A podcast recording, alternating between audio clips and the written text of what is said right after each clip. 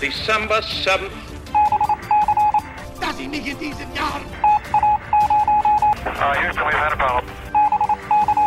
Ma hajnalban a szovjet csapatok I have a dream. Sziasztok! Sziasztok! Ez a Hihetetlen Történelem Podcast, én Andris vagyok. Én pedig Tündi. A mai adásban pedig a rabszolga kereskedelemről és a szobor döntögetésekről fogunk beszélgetni Tündivel. Igen, ezt a mostani adást az aktuális történések inspirálták. Tehát ugye mostanában sokat lehetett olvasni arról, hogy külföldön, Angliában és Amerikában szobrokat döntenek le, régi amerikai elnökök és kormányzók szobrait. És ennek ugye van most egy oka. És ennek néztünk picit utána, és arra gondoltunk, hogy visszamegyünk a gyökerekhez. Amikor elkezdtünk készülni erre az adásra, akkor igazából arra lettünk figyelmesek, hogy nagyon érdekes az, hogy Magyarországon ez egy nagyon alapkutatott terület, tehát magyar ember, magyar történész ebben a témában nem is nagyon írt semmit, és mi egy olyan könyvből készültünk fel részben, ami most jelent meg nemrég, ez a Lévai Csabának a Förtelmes Kereskedelem című könyve, viszont ö, az elmúlt 50-60 évben ebben a témában Magyarországon nagyon minimális szakirodalom van. Nyilvánvalóan ez Amerikában teljesen másképp van, de Magyarországon ezzel kevésbé szoktunk foglalkozni ezzel a fekete embereknek a rabszolga kereskedelmével. Na de nem is akarom tovább szaporítani a szót, vágjunk is bele. Az első nagyobb rabszolgaszállítmányokat a portugálokhoz köthetjük. Az 1400-as években Nyugat-Afrika partjainál többször is folytattak csatákat, és így csaták során foglyokat is ejtettek. Ezeket a foglyokat fel tudták használni a helyszínen különböző munkákra, és aztán rájöttek, hogy igazából a hátországba is küldhetnek haza foglyokat, ahol ők hasznos munkát tudnak végezni. Először még csak tengerész Henrik uralkodónak küldtek szám szerint 12 foglyot ajándékként, majd nem sokkal később már egy egész hajónyi rabszolgát küldtek haza Portugáliába. Pont a fentebbiek miatt eleinte a rabszolgákat nem is földművelésre használták, hanem a tehetősebb, gazdagabb főurak házi szolgaként tartották őket. Fontos azt is tisztázni, hogy azért a rabszolgakereskedelem nem a gonosz európaiak találták ki, hanem az már nyilván jóval régebben is létezett.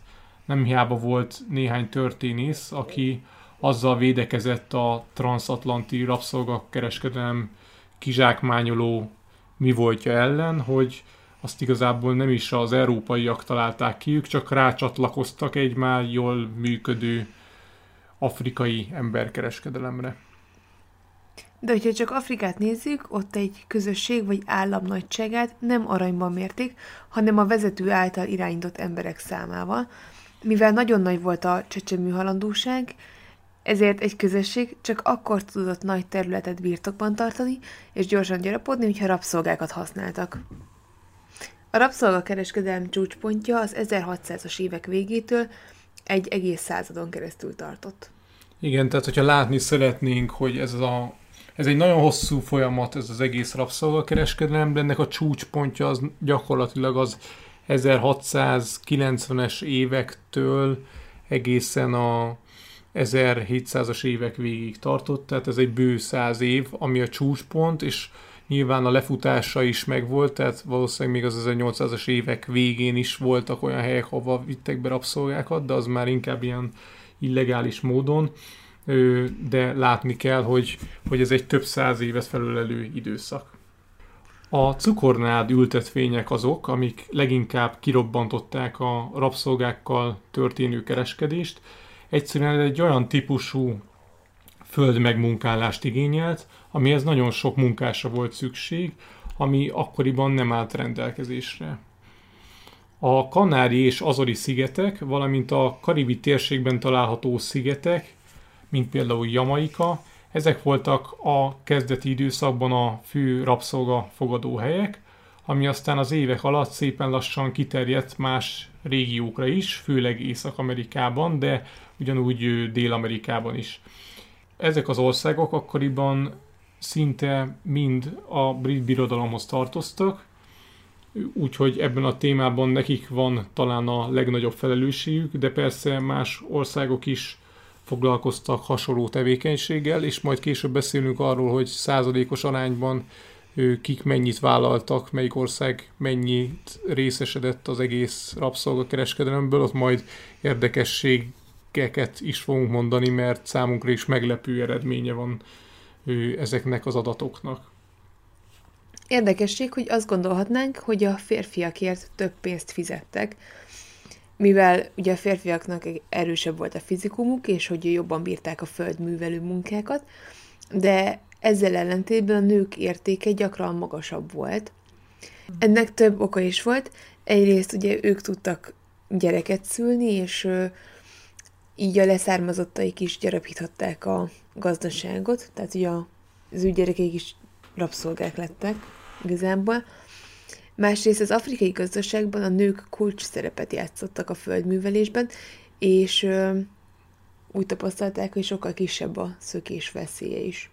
Igen, tehát ha megszökött valaki, akkor az általában inkább férfi volt. Uh-huh. Szóval, hogy így a nőkért gyakran többet fizettek ezek a rabszolgatartók.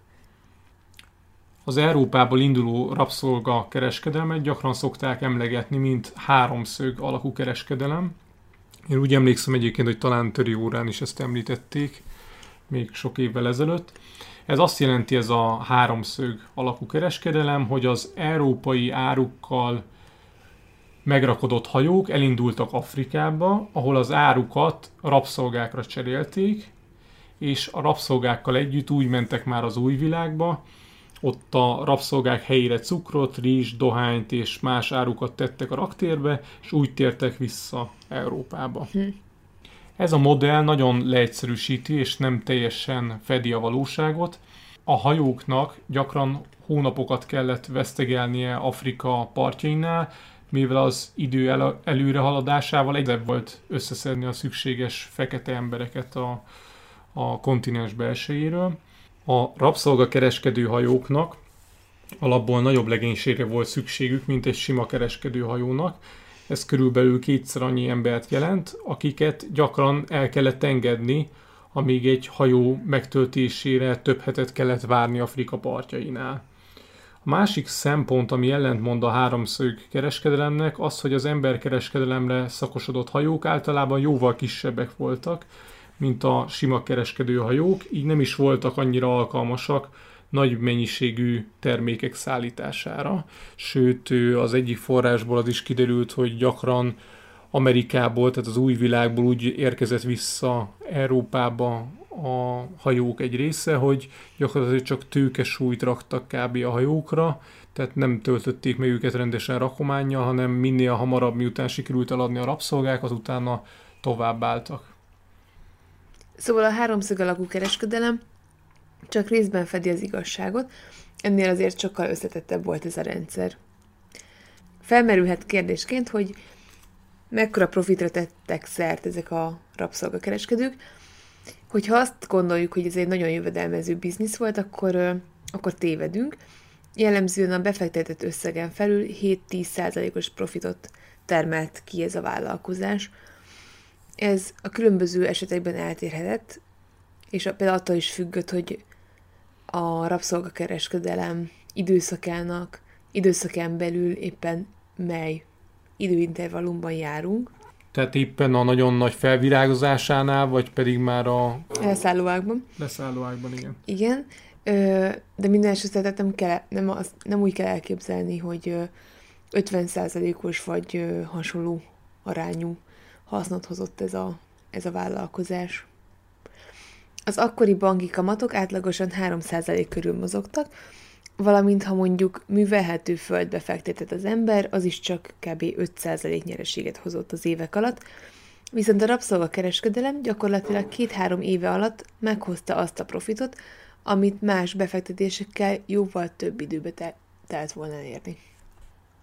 Egyes feltételezések és neves történészek szakvéleménye szerint a rabszolgakereskedelem nagyban hozzájárult az Angliában kirobbanó ipari forradalomhoz azzal, hogy a tőkét visszaforgatták gyakorlatilag a gazdaságba. Erről azonban megoszlanak a vélemények, és valószínűbb az, hogy csak egy stabil gazdasági hátteret és biztonságot adott, de nem termelt annyi profitot, hogy közvetlenül hozzájárult volna az ipari forradalom berobbanásához. Egyébként erről nagyon megosztanak a történészek véleményei, valaki kardoskodik amellett, hogy már pedig ennek köszönhető az ipari forradalom, mások pedig azt mondják, hogy ezt azért így nem lehet így kerekperec kimondani. Nézzük meg, hogy miket adtak a rabszolgákért cserébe, tehát mennyi volt egy embernek az értéke. Igen, ez azért lesz érdekes ez az idézet, mert ebből az látszódik, hogy mennyiféle minden árut passzoltak el Afrikában. Tehát ez nem úgy nézett ki, hogy oda mentél egy rakat zsozsóval, hanem igenis nagyon sok mindent kellett cserébe adni azért, hogy ő az afrikaiak cserébe rabszolgát adjanak az európaiaknak. Igen, úgyhogy most egy idézet következik a Förtelmes kereskedelem című könyvből. Jellemző, hogy a kisebb egységekben megvásárolt 180 rabszolgáért Szenegambiában egy brit kapitány 1740 és 41-ben a következő árukkal fizetett az afrikai kereskedőknek. 1178 ezüstpénz, 164 puska, 119 gallon rum, 1140 font puskapor, 150 véglemvászon, 430 darab rúduvas, 92 darab vadászkés, 450 darab puskába való kovakő, 66 fontnyi üveggyöngy karkötő, 2556 font só, 63 vég indiai szövet, 4391 font üveggyöngy, 219 járd gyapjúszövet, 35 font ólom puskagolyó, 288 font üvegkristály, 102 darab részserpenyő, 662 fontnyi ómból készült áru, 71 pár pisztoly, 37 font kaurikaidló, 30 vég manchesteri textiláru, 398 fontnyi ruhaszegély, 235 év papír és két darab, két rodnyi rézrúd. Tehát ez volt az ára 180 embernek. Szóval, amit most felsoroltunk, felsoroltam, ez elég sok minden, de azért szerintem látható, hogy nincs arányban azzal, hogy 180 embernek tulajdonképpen megszűnt a szabad akarata és az önrendelkezése így a saját élete felett. Igen. Hát meg az is látszódik, hogy Afrikában, Afrikán belül mennyi olyan nyersanyag volt, ami nem volt elérhető, és ők mindent megvásároltak, például pisztolyt nyilván nem tudtak Afrika közepén csinálni. Ő, ami egyébként még érdekes, hogy ő itt említve volt ez a 37 font kaurikagyló, ugye mi főleg távol-keleten, Maldív-szigetek, Új-Zéland környékén ő volt felelhető, és ezt Afrikában ő nagyon sokszor használták, mint pénz, nem? Meg ami még érdekes szerintem ez a 235 év papír. Tehát, hogy így, ha belegondolunk most, hogy én gondolom, ezek nagyobb papírok lehettek, de akkor is, tehát most az ember bemegy a boltba, és vesz egy nagy köteg nyomtató papírt, tehát amiben van vagy 500 darab, nem tudom hány, hány darab papír van egy ilyenben. Itt meg, meg e- ekkor értéke vagy például a papírnak is. De nekem a kedvencem a két darab, két rodnyi rézrúd. nem tudom, mi ez a rod. Hát gondolom, hogy miért Hát igen, csak mekkora. Mekkora az a Lehet, két hogy rodnyi. ilyen nagyon pici. Afrika belső területeiről a rabszolgákat a nyugati partokra afrikai emberek szállították, azaz ők nekik egy belső kereskedelmük volt, egy, egy belső emberkereskedelmük. Egyébként nem egyszer előfordult az is, hogy az egyes törzsek azokat az embereket adták el rabszolgának, akikre nem volt szükségük a falu fenntartásához, vagy feltételezem, ha rosszban voltál a törzsfőnökkel, akkor könnyen lehet, hogy arra a sorsa jutottál, hogy rád azt mondta a törzsfőnök, hogy köszi, Pista, rád nincsen szükség, vigyétek el. Az, hogy afrikaiak végezték a szárazföldi kereskedelmet, annak több oka is volt. Az egyik az, hogy a partoktól számítva 100 kilométeren túl az európaiaknak már nem volt semmilyen helyismerete, és nyilván ő, nyelvi akadályokba is ütköztek volna, tehát nem tudtak volna boldogulni egy-egy ilyen kereskedővel. A másik indok pedig az, hogy egyes becslések szerint ezer európaiból, aki hosszabban Afrikában tartózkodott, közel felük meghalt különböző Európában nem ismeretes betegségekben, így nyilvánvalóan nem érte meg az, hogy az angolok behatoljanak a kontinens belsejébe, és maguk tereljék össze a kereskedelemre szánt embereket. Pont ennek köszönhető, hogy az abolicionisták eleinte azzal kampányoltak a kereskedelem ellen, hogy nagyon sok európai tengerész hal meg a különböző betegségekben. Úgy gondolták, hogy ezzel az érvel hamarabb elérik a céljukat, mint hogy azt mondanák, hogy ez az egész úgy, ahogy van egy gonosz és borzasztó ö, dolog. Kik azok az abolicionisták? Igen, jogos a kérdés. Hát ugye ők azok, akik a kereskedelem, a fekete emberek kereskedelme ellen voltak, és amellett kardoskodtak, hogy ezt minél hamarabb be kell tiltani ezt a rendszert, mert hogy ez nem humánus. Tehát etikai, etikai okokból mondták azt, hogy ez nem jó. Hát gyakorlatilag ez egy szerveződés volt, ez mondhatjuk, nem tudom, aki antifasiszta, az a fasizmus ellen van. Aki ab- abolicionista, aki, abolicionista. Aki abolicionista, az pedig a feketék kereskedelme ellen volt, vagy a rabszolga kereskedelem mm-hmm. ellen volt. Ami egyébként szerintem tök király, hogy így ezzel a gondolkodással eléggé megelőzték a korukat. Tehát szerintem ez egy... Hát ahogy haladunk előre az években a rabszolga kereskedelemmel párhuzamosan, ő egyre inkább voltak ő ellenzői ennek az egész rendszernek. Nyilván ez majd oda vezet, hogy ezt betiltották, de most még itt nem tartunk. Szóval az abolicionisták egy másik fegyvere a Brooks rabszolgaszállító hajó rakteréről készült korabeli metszet volt. Azt mutatta be ez a rajz, ahogy egymás mellé zsúfolva ö, ülnek az emberek, vagy, vagy hogyan férnek az emberek egymás mellett a raktérbe. És láthatóan úgy, hogy minél több helyet megtöltsenek velük, tehát ö, igyekeztek minden négyzetcentimétert kihasználni. Akit esetleg ez érdekel, érdemes rákeresni.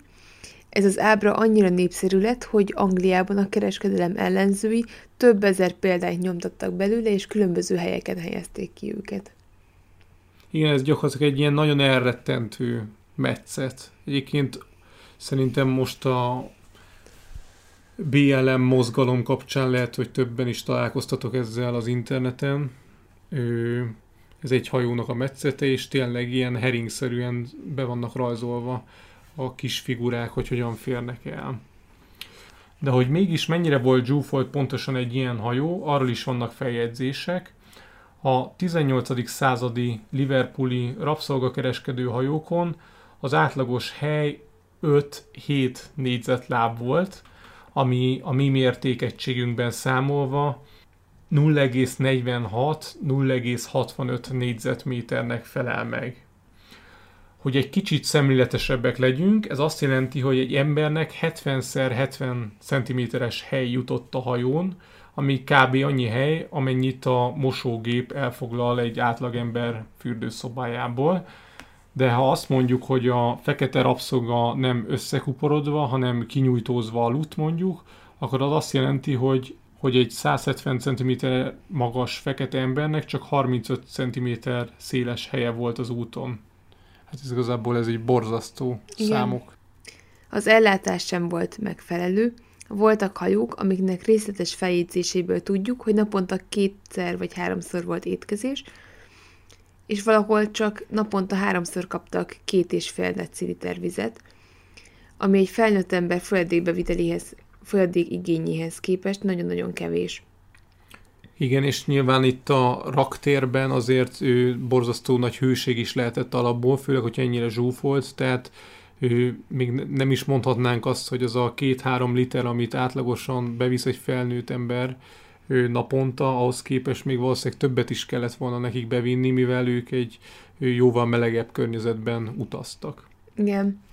Ugye minden hajó más volt, voltak olyan hajók, ahol különösen kegyetlenek voltak ezekkel az emberekkel, valahol kevésbé.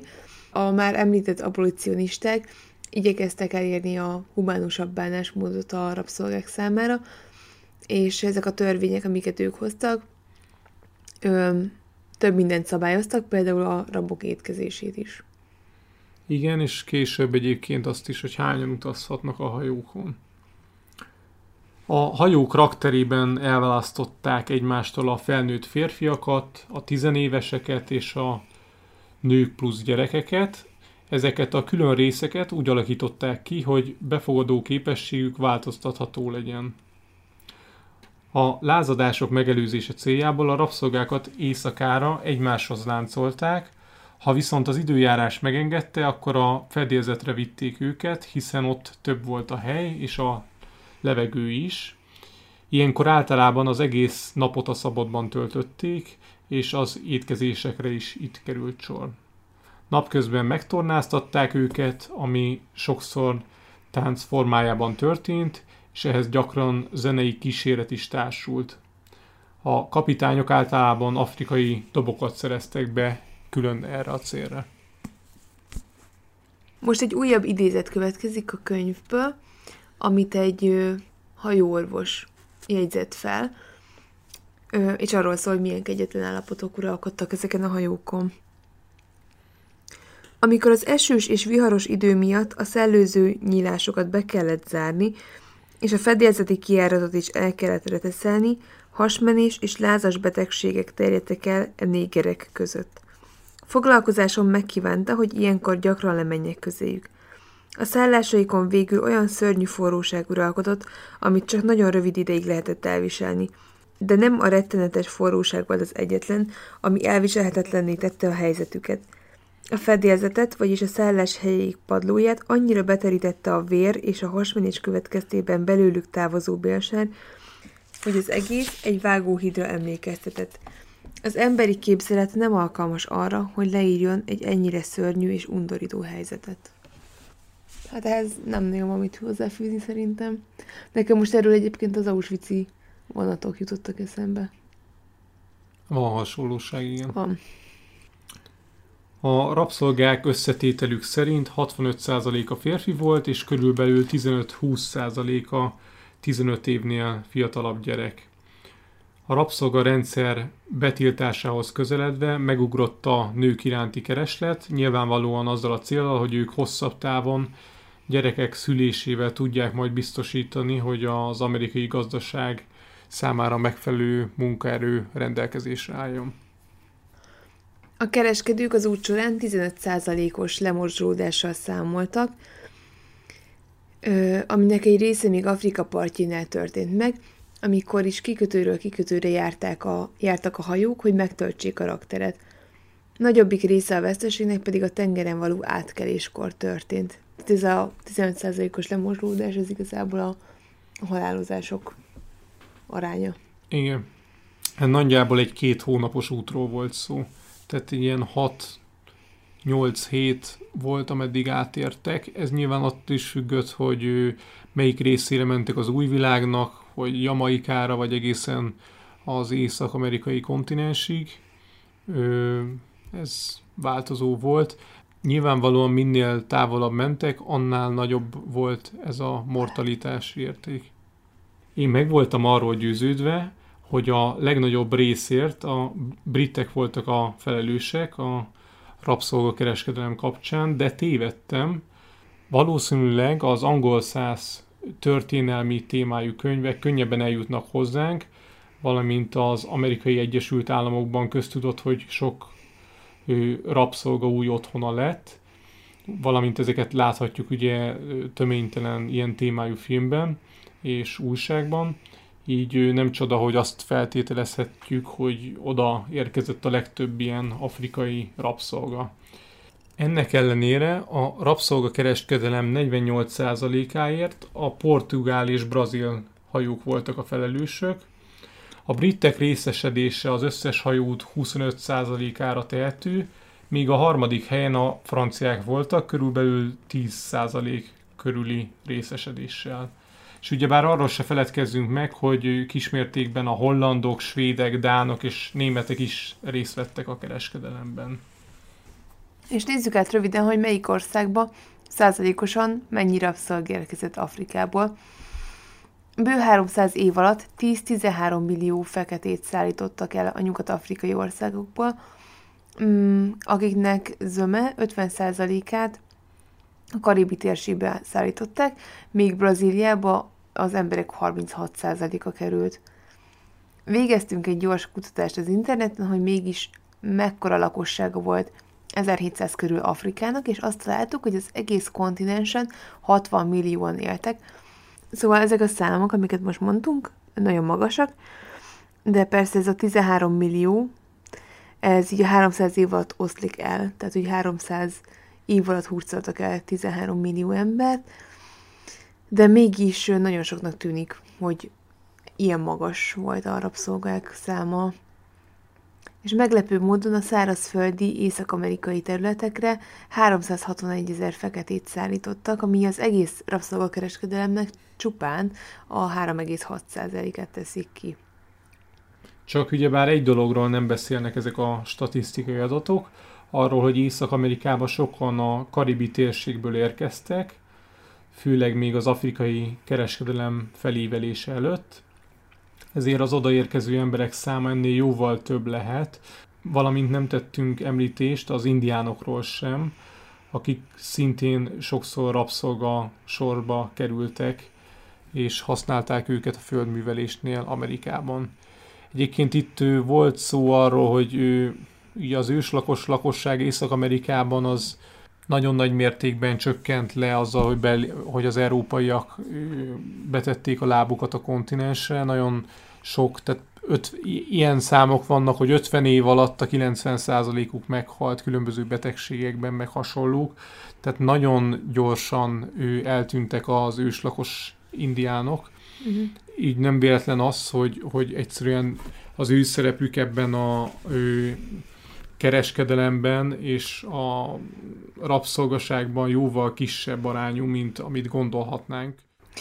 Jamaika egy kicsi angol gyarmatsziget volt, mégis ebből a 13 millió rabszolgából egy millió ember ezen a szigeten kötött ki. Például 1800-ban a rabszolgakereskedelem alkonyán már Jamaikában 80 ezer fehér ember élt, és 300 ezer fekete munkás dolgozott még itt, ami ugye arányaiban ö, elég megdöbbentő. Nagy-Britanniát nézve eleinte az államnak volt saját monopóliuma a kereskedelemre, aztán sok éves küzdelem után ezt a jogot kiterjesztették, és igazán ekkor indult csak be ez a rabszolgakereskedő kereskedő rendszer. Tagadhatatlan, hogy a birodalom növekedéséhez ez nagy mértékben hozzájárult, sőt, ugye egyesek az ipari forradalmat is ehhez kötik, mint ahogy már említettük. Az 1750-es évektől viszont Angliában felerősödtek a rendszert kritizáló hangok, és egyre inkább kezdett elterjedni, hogy ez a rendszer nagyon nem humánus, és valamit kezdeni kellene vele. Az ellenzők nagy része eleinte főleg vallási megfontolásokból ellenezte a rendszert, mivel hogy Isten hívő emberként nem lehet ilyet morálisan elfogadni. Ennek ellenére keresztény emberek gyakran ugyanilyen hevesen tartottak ki amellett, hogy a rabszolgakereskedelem egy jó és elfogadható rendszer, és főleg amellett kardoskodtak, hogy ez a rabszolgakereskedelem nagyon fontos a birodalom számára, gazdasági szempontokból és a brit királyi haderők szempontjából is és hát igazából gyakorlatilag a rasszizmus is ennek köszönhetően alakult ki, hiszen találni kellett valami magyarázatot arra, hogy a gazdasági szempontokból annyira fontos kereskedelemben miért töltenek be fontos szerepet a feketék, és hogy ők miért alkalmasak ennyire ezekre a kiszipolyozó robot munkára. És ezt rögtön azzal kezdték el magyarázni, hogy ők egy jóval egyszerűbb nép, ő intellektuálisan elmaradnak az európaiaktól, és ezért alkalmasak a kemény fizikai munkákra. A brit parlamentben az első abolicionista törvényjavaslat 1788-ban jelent meg. Ennek a törvénynek bizonyos részei arra vonatkoztak, hogy bekorlátozták, hogy a hajó súlyához mérten tonnánként hány rabszolgát lehet szállítani, sőt úgymond prémium, prémium járt a hajóorvosoknak, és a hajókapitányoknak, ha 2% alatt tudták tartani a halálozási rátát. 1807-ben lépcsőzetesen elkezdték betiltani a rabszolgakereskedelmet az Atlanti óceánon keresztül, ami nagyban volt köszönhető a különböző helyeken kitört rabszolga lázadásoknak is. Aztán az abolicionista hangok megerősödtek, és 1833-ban végleg betiltották a kereskedelmet, és ugye ez hozzájárult az is, hogy Jamaikán, illetve Barbadoson volt egy hatalmas rabszolga lázadás és forradalom. A kereskedem betiltásával azt remélték a politikusok, hogy jobban rá lesznek kényszerítve a földtulajdonosok, hogy vigyázzanak a birtokukon dolgozó munkásokra, és megbecsüljék őket tisztességesebben. Ha nincs utánpótlás nyilvánvalóan a feketékből, akkor rá vannak kényszerítve erre a jobb bánásmódra, és így a lázadások is ritkábbak lesznek. Amit kevesen tudnak, hogy a brit állam kártérítést adott a rabszolgatartóknak, azért, mert az új rendelkezések hátrányosan érintették őket, ennek az volt az oka, hogy akkoriban nagyon fontos volt a tulajdonjog a brit politikában, és nem meglepő módon, ugyebár a rabszolgák a gazdának a tulajdonát képezték. Tehát mondjuk, ahogy a gazda tulajdona volt egy tehéncsorda, akkoriban sajnos szomorú módon a rabszolgák is ugyanilyen tulajdonot jelentettek. Tehát ilyen tulajdonnak számítottak ezek az emberek. A gazdák sikeresen kardoskodtak a tulajdonjog fontossága mellett, így végül megkapták ezt a kompenzációt. Ezt a brit állam hitelfelvételből tudta csak fizetni, ami 2015-ben járt le véglegesen, azaz 5 évvel ezelőtt még az angol adófizetők hozzájárultak a, az adójuk befizetésével ahhoz, hogy az állam törleszteni tudja az 1837-ben felvett adósságait, ami annó akkor összednek bizonyult, hogy az állam GDP-nek 5%-át tette ki, ami egy hatalmas szám. Igen, és én ezt előtte még sosem hallottam ezt, hogy 2015-ig fizették, de ez olyan szempontból is megdöbbentő, hogyha belegondolsz, hogy egy Londonban élő fekete ember az adójából azt fizeti, hogy a brit állam törleszteni tudja a 200 évvel ezelőtt felvett hitelét. Hát egyrészt ez is durva, másrészt az is, hogy jó, 200 év igazából nyilván sok, sok idő, de ugyanakkor mégsem. Tehát ez egy pár generáció is, hogy mekkorát fordult az a világ. Ez is elég érdekes. Hát ebből a szempontból mondhatjuk a jó irányba. Sajnálatos módon az angol száz területek történelem mesélésében hangsúlyosabb szerepet kapott az abolicionizmus, mivel az nyilván egy sokkal kevésbé kínos és pozitív megközelítés, magáról a rabszolgakereskedelem sötét oldaláról jóval kevesebb szó esik. 1833-ban tehát betiltották a rabszolgakereskedelmet, viszont nyilván nem, nem múltak el nyomtalanul ezek, a, ezek az évek, ez az időszak, és ugye a rabszolgaság intézménye még továbbra is fennállt. Tehát gyakori volt az, hogy, hogy egy-egy fehér családnál fekete cselédek, fekete rabszolgák dolgoznak. Most pedig térjünk át egy aktuálisabb kérdésre, ez pedig a szobrok ledöntése.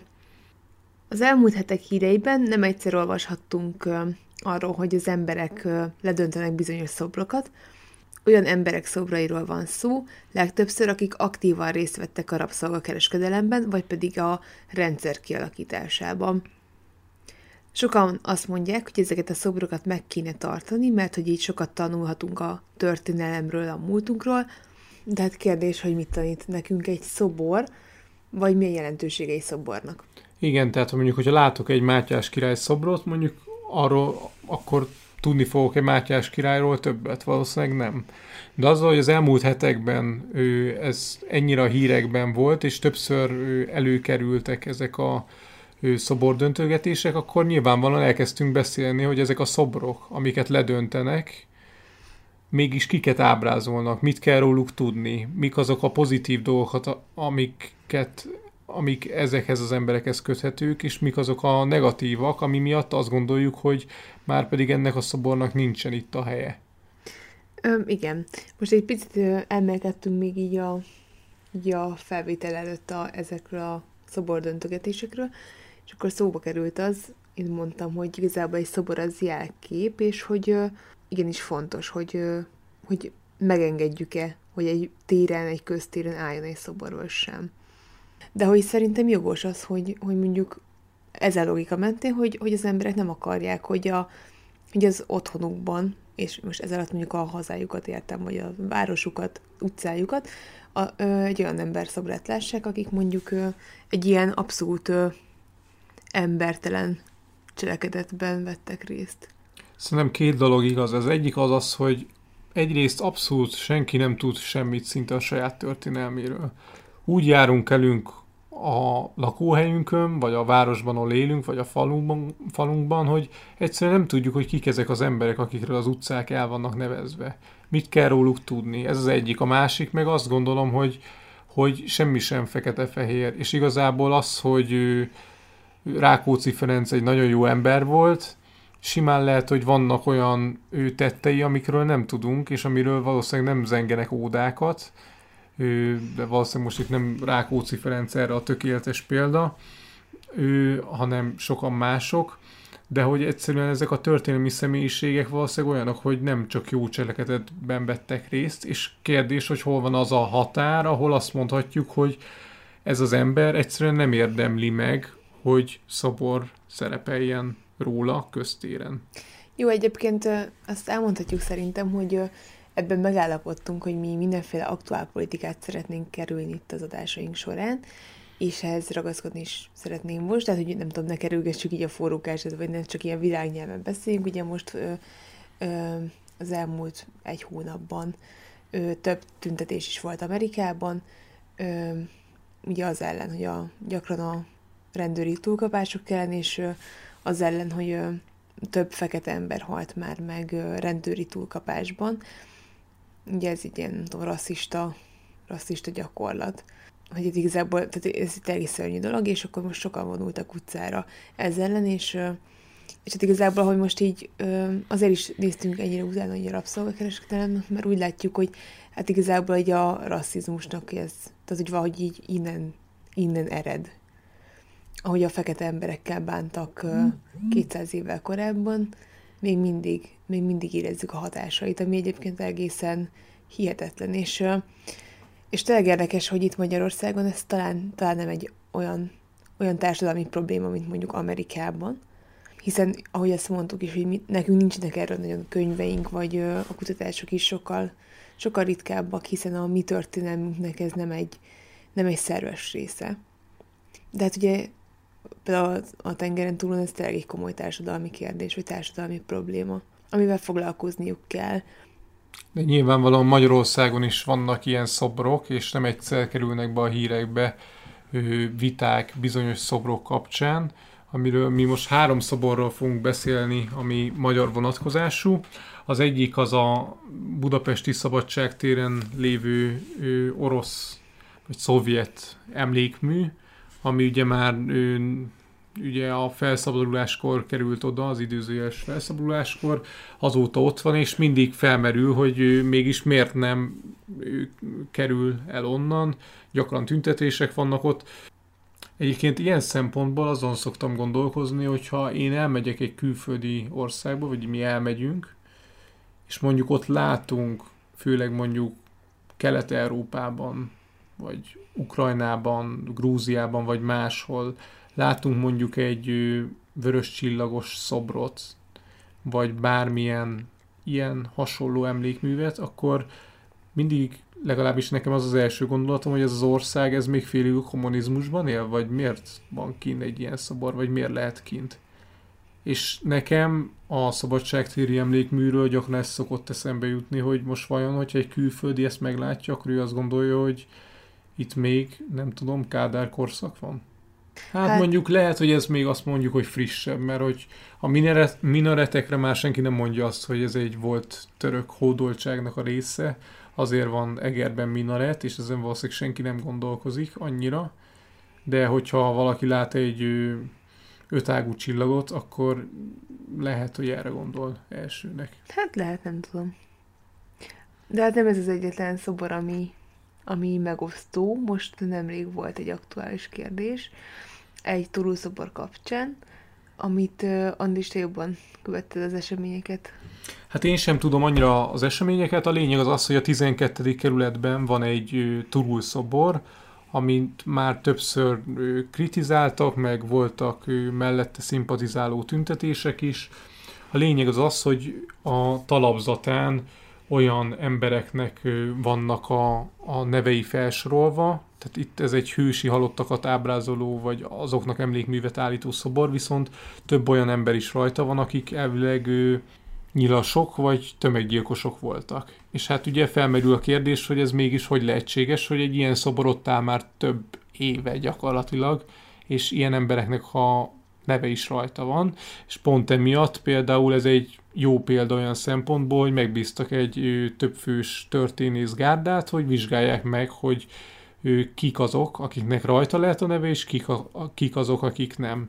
És azt hozták ki, hogy nem tudom pontosan hány név van rajta, de hogy 17 név a szobron, azt el kell távolítani, mivel ők különböző dolgokért felelősek, csúnya dolgokért, és akár még 400 fővel ki lehetne bővíteni azoknak a számát, akiket feltüntetnek a szobron, mint hősi halált halt katonák.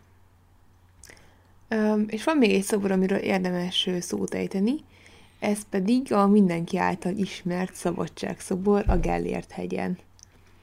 Ennek a szobornak vannak legendái is. Hogyha szobor döntésről esik szó, akkor nem mehetünk el a Gellért hegyen álló szabadságszobor mellett, mert hiába szabadságszobor a neve, ezt a szobrot még a 40-es években állították a felszabadító szovjet csapatok és elesett orosz katonák emlékére. Három meglepő tényel tudunk szolgálni a szobor kapcsán. Az első az, hogy a, a szabadságszobor egy szélben álló pálmágat tartó nő alakja, és a szél rossz irányba fúj a szobron, ha mondhatjuk így, hogy a szobrot rossz irányba fújja az a szél, hiszen Budapesten és hazánkban is jellemzően nyugati szél uralkodik. Szóval, hogyha igazán ragaszkodott volna a valósághoz a szobrászmester, akkor a lánynak az arcába fújná a szél a haját, és a ruhája is előre felé fordrazódna, nem pedig ugye szépen hátrafelé. A szobor kapcsán van egy urbán legenda is, miszerint eredetileg a szobor helyére még a Horti korszakban a kormányzó fiának emlékszobrát akarták volna helyezni, aki 1942-ben egy repülőgép balesetben hunyt el. A történetnek az a része valóban igaz, hogy akartak a kormányzó fiának szobrot emelni, három helyen is az országban, egyet Siófokon, egyet Szolnokon, egyet pedig a fővárosban, a Tabánnál, de sohasem a Gellért hegyen. A kompozíció előterében a kormányzó helyettes repülőruhás alakja állt volna, mögötte pedig egy emelvényen a repülés géniusza, amint tört koszorúd dob a hős fejére. A két fő alak szobra 1944 tavaszára el is készült, de a német megszállás és a bombatámadások megindulása után felállítására már nem került sor. Egyébként én nem tudom honnan, de hallottam olyat is valahonnan, hogy Hort István szobra ugyanezt a nő alakot ábrázolta volna, mint ami most van a Gellért hegy tetején a pálmaággal, viszont ő a pálmaák helyett egy kettétört repülőgép darabjai tartotta volna a kezében. Ezt nem tudom, hogy hol hallottam, lehet, hogy ez egyáltalán nem igaz, és csak az én fejemből pattant ki. Minden esetre ez a szobor, ez a Horti szobor sosem valósult meg. Akkor beszéljünk ugye a megvalósult szoborról. Kisfaludi Stróbő Zsigmond művész a szobor modelljének egy ismeretlen vidékről Pestre érkezett lányt választott, akivel sétája során találkozott véletlenül össze. Későbbi nevén Turánszkini Gál Erzsébet volt ez a lány. Ez a találkozás igencsak sorszerű volt, az akkor még hajadon nő éppen villamosra szállt a tököli úton, amikor megpillantotta őt a művész. Később úgy nyilatkozott a szobrászművészéről a lányról, hogy uh, idézem, senkiben nem éreztem úgy a tiszta lángolást, mint ebben a vidéki lányban. Ez a lány nagyon megért először, mert uh, észrevette, hogy vizslatja őt egy férfi, és hát szatírnak nézte a szobrászmestert, és csak akkor nyugodott meg, amikor uh, szóba bocsátkoztak, és uh, és kapott egy névjegykártyát. A visszaemlékezésében így írt. A Zsiga bácsi leszólított a Dózsa György út és a Tököli út sarkán. Már húsz méterről felismertem a nyers márványban a szobromat, mondta. Bocsásson meg, még be sem mutatkoztam. Kisfaludi Stróbő Zsigmond szobrászművész vagyok. Azt a nőt kell megformáznom, akinek a szebb életéért harcoltak a hősök. Egy, be, egy barátnője beszélte rá Erzsébet, hogy vállalja el ezt a felkérést. Nagyon nem volt könnyű feladat ez a modellt állás. Először is le kellett vágnia, le kellett vágatni a, a derékig érő haját, ugyanis a szobrász művész ö, úgy gondolta, hogy túl hosszú lett volna a haja ö, a szobor tervéhez. Ezután Erzsébet hetekig állt modellt ugyanabban a pózban, alkalmanként 20 percig tartotta a pálmágat ventilátorszélben, hiszen a tervek szerint a szobor haját és ruháját fújja a Dunai szél. Erzsébet mindezért nem kapott ő, semmilyen pénzt, társadalmi munkában ingyen vállalta a modellkedést, mégis méltatlanul bántak vele, miután modellkedése véget ért, a szobor avatására meg sem hívták szegény Erzsébetet. Tunánszkiné Gál Erzsébet mégis jelképé vált, hiszen az ő alakja magasodik még ma is a Gellért hegy ormán. És most jön Adris, Adris kedvenc része. És most jön a kedvenc részem. Nem is csoda, hogy Erzsébetet haláláig csak a szoborként emlegették a munkahelyén. Úgyhogy hol szerencsés, hol kevésbé szerencsés modell volt ez, az, ez a szegény Erzsébet.